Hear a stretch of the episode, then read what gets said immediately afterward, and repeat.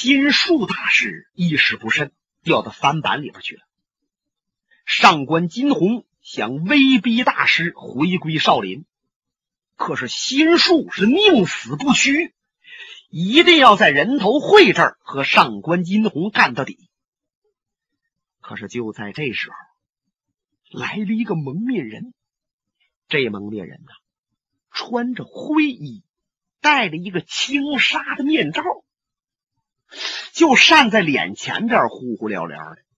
他透过轻纱可以瞧清对方，可是别人却看不清他的脸可是就这位，在西南方向穿过坟地往前这一来，显得轻功极高。到了翻板切近，咳嗽了几声，和心术大师说：“您听出来我是谁了吗？”就这一咳嗽一说话，心术马上就听出来，心想：怎么他还活着呢？他的声音我怎么能听不出来呀？我们两个人在少林藏经阁是一起吃住。谈了多长时间呢？就他的语调，也别说现在我，我就晚上睡着了，我都能分辨的清清楚楚。那说这蒙面人到底是谁呀？书说到现在还天机不可泄露，您别着急，慢慢往后听就知道了。心术大师是立刻答应上官，好吧。你把贫僧我放出去，我立刻回归少林。上官金鸿马上把分本打开，一看心术没直接掉到这个线坑底下去呀，在石壁那儿贴着呢，好厉害的功夫啊！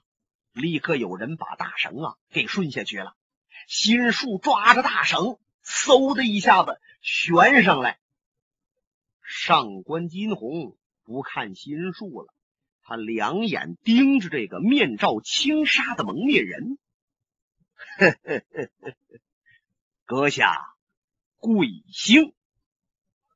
可是这蒙面人呢，是一转身顺着那个来路又走了。黄斌、黄子平一看，哟，是他。黄斌想，这个人我见着过呀。我奔人头会坟地这儿来的时候，在前边小镇的馆子里头，我酒后题诗，要给贺家报仇雪恨。就是这蒙面人在旁边一张桌过来了，抄起我那支笔，在下边啊提了两个字儿“酒话”。我问他“酒话”是什么意思，他说：“酒后胡言，胡说八道。”我当时要发怒。他咳嗽着转身出去了。我一想，他也不是武林中人，和他说什么呢？就没理他。没想到他真是个练武术的。哎，他是谁呢？心术和尚掉到下边以后，上官金鸿的条件是心术答应离开此地，就可以把心术放了。那么我劝心术回嵩山，心术不答应；天机老人孙老爷子劝心术，心术也不答应。那么这个蒙面人面子怎么这么大？他来了，心术是立刻答应回嵩山少林寺。看来这个蒙面人是神龙见首不见尾的一位高人呐。上官金鸿请黄斌到炉旁歇息。这时候四更天，黄斌一点睡意都没有。他告诉上官金鸿：“你们先回去吧，我还要散散步。”黄斌、黄子平就顺着坟地往前走，出了这片坟地了。他双手背在身后，眉头紧皱，他在想啊。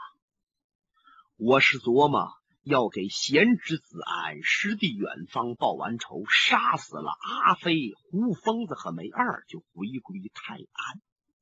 可是现在看来，这上官金鸿确实是心怀叵测，他的胃口太大了，他吞并武林，独霸江湖。他现在是利用我给他卖命，坐收渔翁之利。可是我想报仇雪恨，也不得不在此一战，那就得心里明镜似的被上官所用。上官金虎，他说李寻欢是梅花道，可是心术却说肯定李寻欢不是梅花道。上官说话，心术说话。我现在琢磨，认可信心术的，不能信上官的。没想到上官金鸿摆人头会，内幕竟能如此复杂。如果李寻欢不是梅花道的话，梅花道真是谁呢？如果要真是上官的话，我能不能够向上官出手，为江湖除害？他慢慢的往前走，他琢磨着呢。忽然背后上了一个人，他刚要回头，这个人啪就拍了他一下肩膀。啊，什么人？黄斌心中恼火。来的人好猖狂，竟敢拍我的肩膀，而且我没闪出去，说明我丢了一招。可是后边上来个人贴着他的身边，噌的一下就窜过去了。回过头还冲他一笑。黄斌看清了，哦，蒙面人。这蒙面人呢，回头瞧脸黄斌，然后抖开身躯，利用陆地飞腾发的功夫，啊嚓嚓嚓嚓嚓嚓。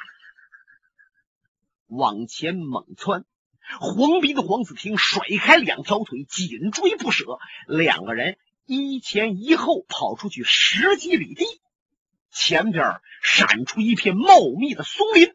黄斌大叫：“朋友，有胆量站下！我黄斌并不想要你的命，只是想问问你是谁，你到底想干什么？你要往树林里钻，未免是怕死贪生。”为刀必剑了。他刚说完这几句话，前边跑的蒙面人也赶到树林边那儿，也站住了，然后一回身，面对着黄斌，站在那里，微风飘过，吹着蒙面人灰色的长衫呼啦啦直动。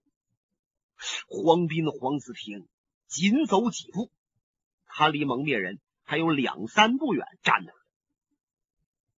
朋友，馆子里边头次相见，方才又见一面，现在我们又相会了，看来这缘分果是不浅呐。请把面罩摘掉，报出姓名，说清你老在我的身边到底想干什么？黄剑客，我这个人长相十分丑陋。如果把轻纱摘掉，未免令人作呕。我戴轻纱这习惯不是一天两天了，已经有多少年了吧？还万望黄剑客能够多多见谅。哦哦哦！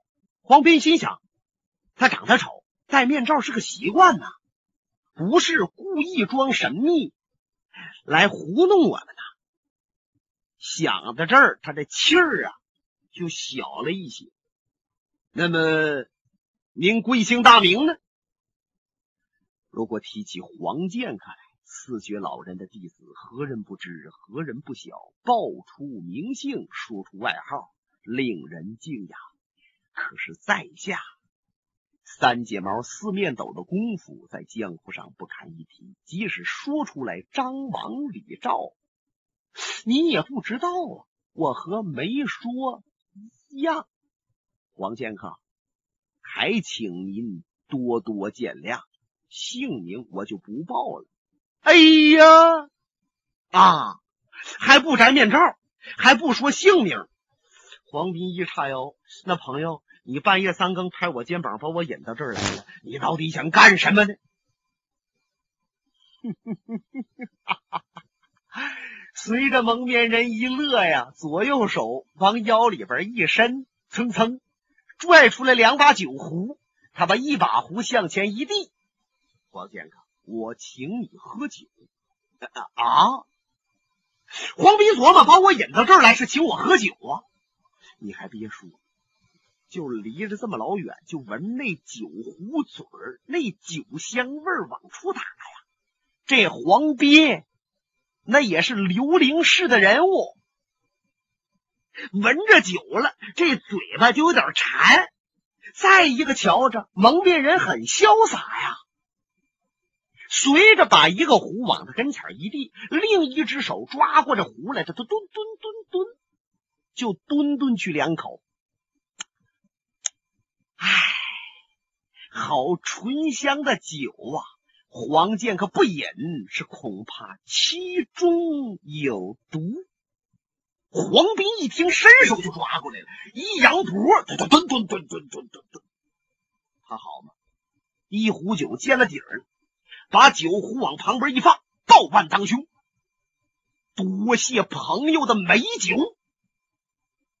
说这黄斌也太大意了，这酒内真有毒的话，不就把他要倒了吗？这一是黄斌性情爽朗，二呢，从打酒馆到现在，他虽然觉得这个蒙面人很神秘，他想了解蒙面人。可是，在他想来，这个蒙面人不像一个坏人，心胸是很坦荡的，而且这酒喝进去了，也果然好酒醇香，没有毒味儿。蒙面人点点头，黄健康，能够像您这么喝酒的人，肯定是一位君子了。我想到您在馆子里边批诗。再想到现在您的所作所为，我冒昧的要劝一句：你劝什么？我劝你离开人头会，回山东泰安城。你多此一举吧。不，黄健康，如果我面对的不是你，而是上官金鸿，那肯定是多此一举。我要有这个时间，我不如再多喝两壶酒。可是黄剑客，我想你和上官决然不同啊！你能够听进我的话，你应该明白，上官金鸿不是好人，他在利用你，要以武术欺压武术。我想你的门徒贺子安，还有什么贺远方都死了，是杀他们的人下手未免过重。可是，毕竟事出有因啊！如果黄剑客什么都不问，什么都不管，说我的人死了，我就一定要报仇，那就不是黄剑客您了，那是江湖的无赖。黄斌一听“无赖”两个字儿，把眉毛挑起来了，脸上的黄毛炸开了，又发怒了。可是蒙面人根本就不怕他。反而往前上了一步，黄剑客，如果你要认为我说的这个话不完全对，起码你应该先回山东泰安，把上官金鸿摆人头会的事情向你的老师傅仔细的介绍一番。你的老师傅乃四绝老人，德高望重。如果他权衡利弊，认为你们师徒付人头会不对，他老还就不来了。那么你听师傅的话，不也就可以不来此地了？如果你回去了，向师傅介绍完了，你师傅一定要给儿子、给孙子报仇，你再随着师傅来不迟啊！我现在就想着，那四绝老人。既是一位德高望重的人，他或许能够忍痛割爱，暂忍悲苦，不来人头会复仇。那么你要不知道师傅这点心思，反而在此处当上官大打出手，闹得不可收拾，事与愿违，后悔莫及呀！随着蒙面人。说这番话，黄斌那个惊怒的样缓下来，不由得点了点头。嗯，你的言语或许也对，我在此地确实是帮上官的忙啊。唉，我不把那阿飞、胡疯子、梅二的脑袋拿回去，我觉得对不起我师傅。罢了，既然如此。离开人头会，回泰安城。蒙面人两眼一亮，当然了，他面罩轻纱，别人是看不起他目光啊。可是听黄斌这一表态，是根深进步，报万以礼。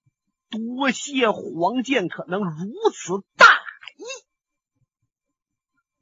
黄斌点点头，青山不改，绿水长流。有缘的话，我们再见。我觉得我们能是好朋友。这一句话又说的蒙面人心中发热。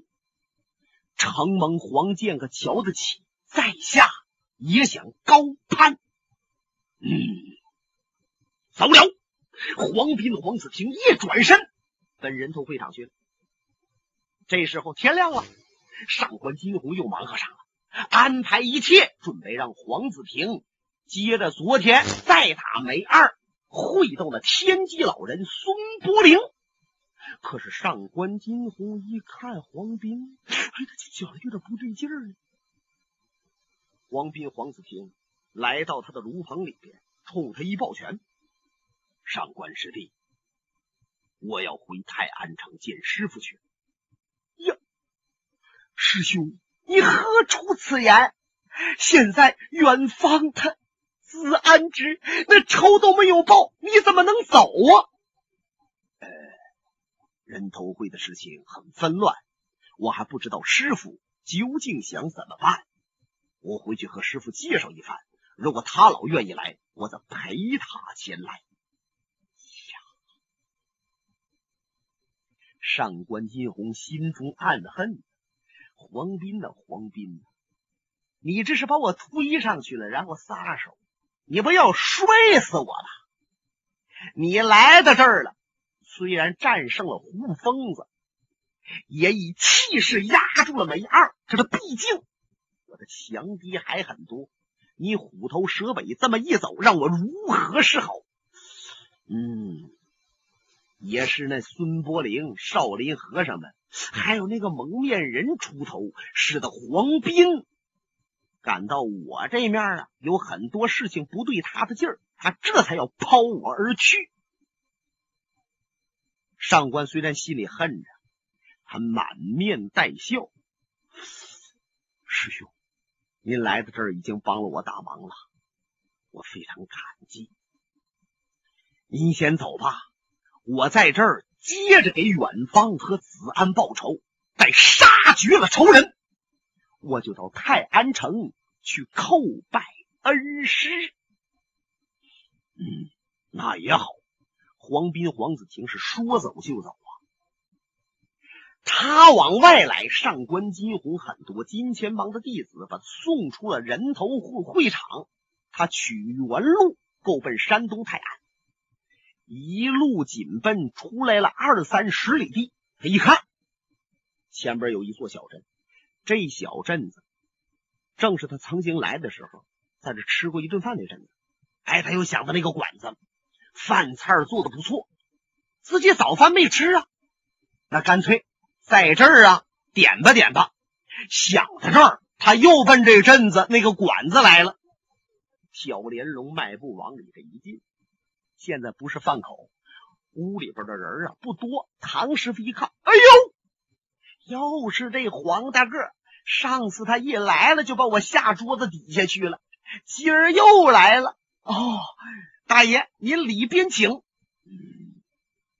唐师傅啊，大爷，我不喝酒，给我来几个馒头，要几个菜，上碗汤就可以了。好，您呐，马上就来。时间不大，馒头、菜、汤都上来。黄斌、黄子婷，他两眼呢就瞧这桌子，一边吃着，还一边琢磨着人头会的事儿，想着上官，又想着少林和尚们，最后他想到了蒙面人。他端起这汤来，咕嘟咕嘟咕嘟，喝了几口，一喝进去了，他这脚一迷糊，两眼有点发黑。哎呦，可能是连日奔波，有那几位剑侠争斗，身体疲劳啊，往这一坐呀，眼前发黑啊！稳当稳当，别着急。哎，不对劲儿啊！怎么恶心呢？哎呀，不好！我吃了蒙汗药了。黄斌、黄子婷的经验阅历也是相当广的。对于江湖道上黑道这些蒙汗药的手段，他比较了解。你像蒙汗药有多少种？什么清香、明香、暗香啊？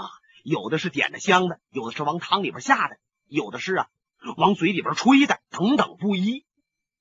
那么这个汤里边有蒙汗药，黄斌没有想到这个管子能给他下药，他就喝进去了。等现在的反应，他明白了。是中了蒙汗毒了，因为他过去自己曾经试过吃蒙汗药是什么滋味，现在这滋味和那滋味一样啊。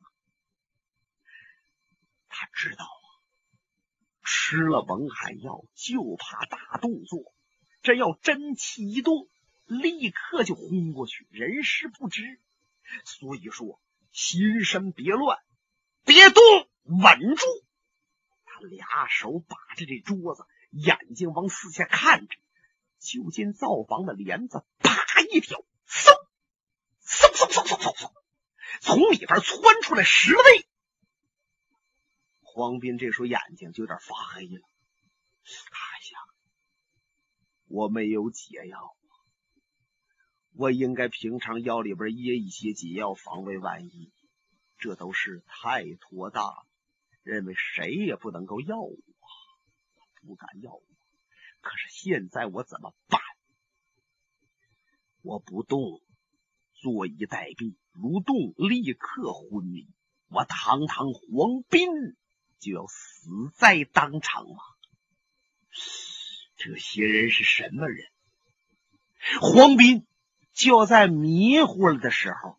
他仔细盯着这十几位剑侠，就见这几位啊，都是一色青衣，可是你看脸是看不清，怎么的？都戴着头套，只是露着眼睛和嘴。唰唰唰，为首的一位带着一把明晃晃、亮堂堂的单刀，就来到黄斌切近了。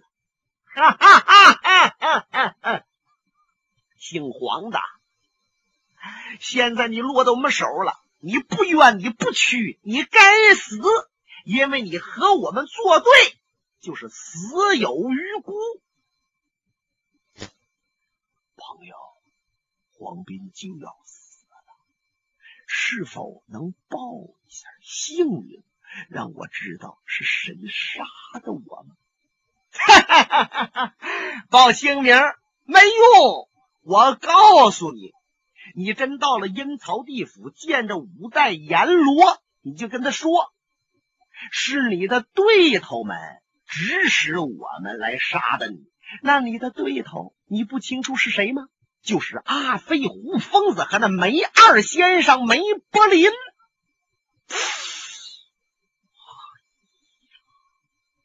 原来是阿飞等人暗中做了手脚。黄斌后悔了，我千不该万不该，不应该离开人头会，回归山东泰安城。我半道吃了蒙汗药，有天高的武术，我使不出来呀。